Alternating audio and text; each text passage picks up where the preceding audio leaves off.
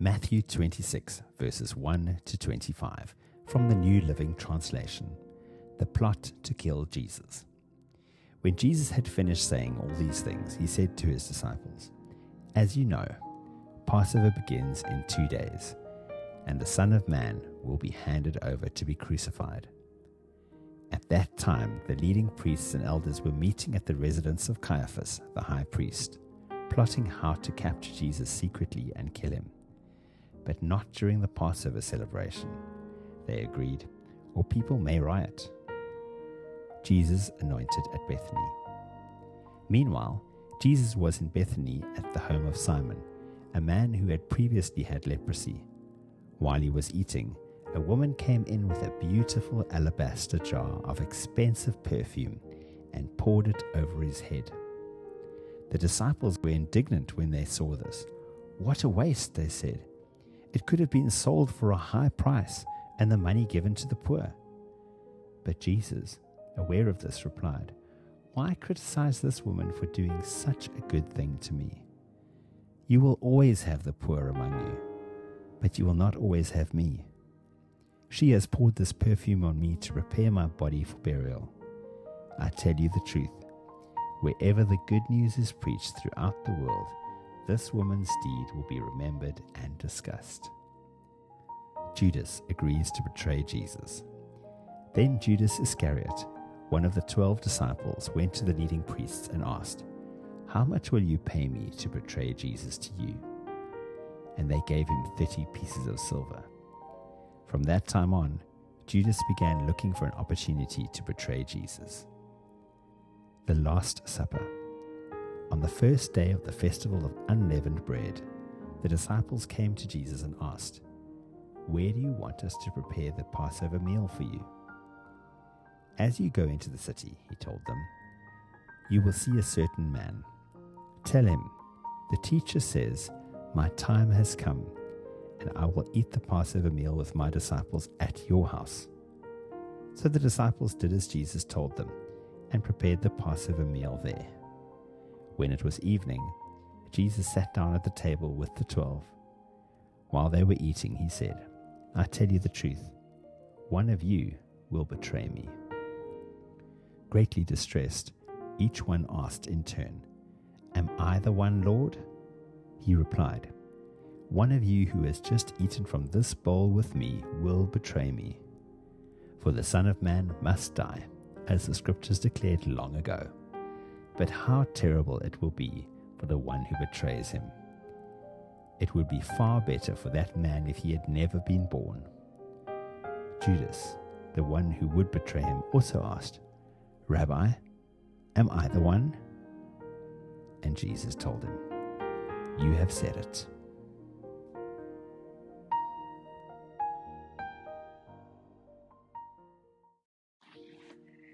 In today's passage, we see that Jesus announces that his time has come. And he's transitioning into a season where he's moving towards the crucifixion, the moment where God would redeem his children through Jesus giving his life for us. And Jesus prepares his disciples for this moment by explaining to them that he will be handed over to be crucified.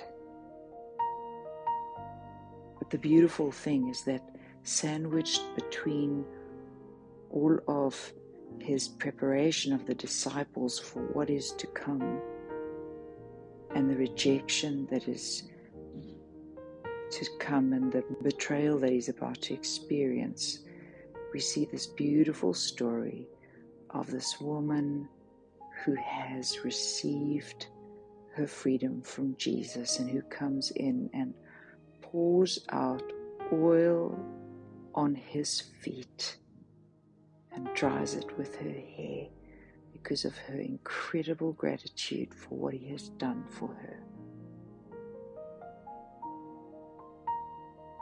And we see that this is a very, very expensive oil. And some of the disciples struggle with her exuberant and generous outpouring upon the Lord. They don't understand that this is the very oil that signifies the anointing and the preparation for his death. And today, as we look at the story we prepare to get ready for the crucifixion, which involves so much deep betrayal by those who Jesus loved and cared for and invested in. I wonder if in your life there is a transition that is busy happening, or perhaps that has taken place in the past. A time period by which you were moving from one season into another, but it wasn't a smooth transition. In fact, in, in that transition, it involved a betrayal, hurt, somebody who you loved and cared for who didn't treat you in the way that you anticipated, a deep disappointment about a situation or people who misunderstood you perhaps like the Pharisees, there were people in your life who plotted against you. Today, we just want to take a moment, pause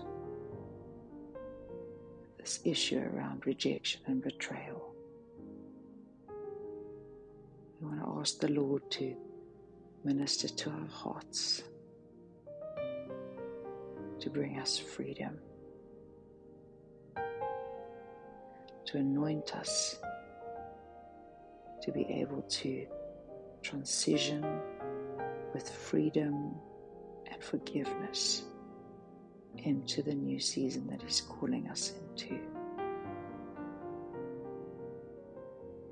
Understanding that not everybody understands where the Lord is taking us to and what He is busy doing with us.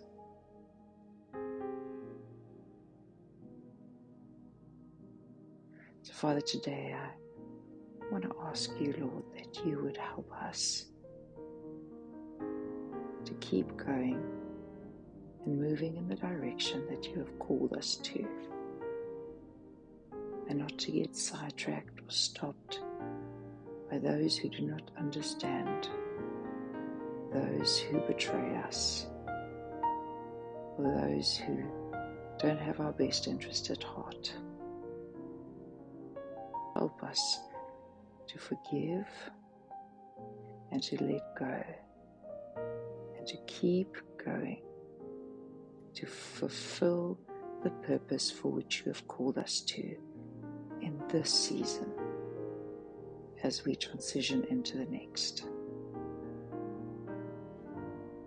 Father, I pray for a deep gift of release and repentance followed by an outpouring of the oil of the Holy Spirit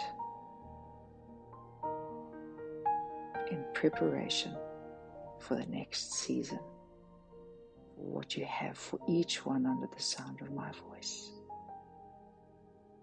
Thank you that you empower us for your plan and for your purpose.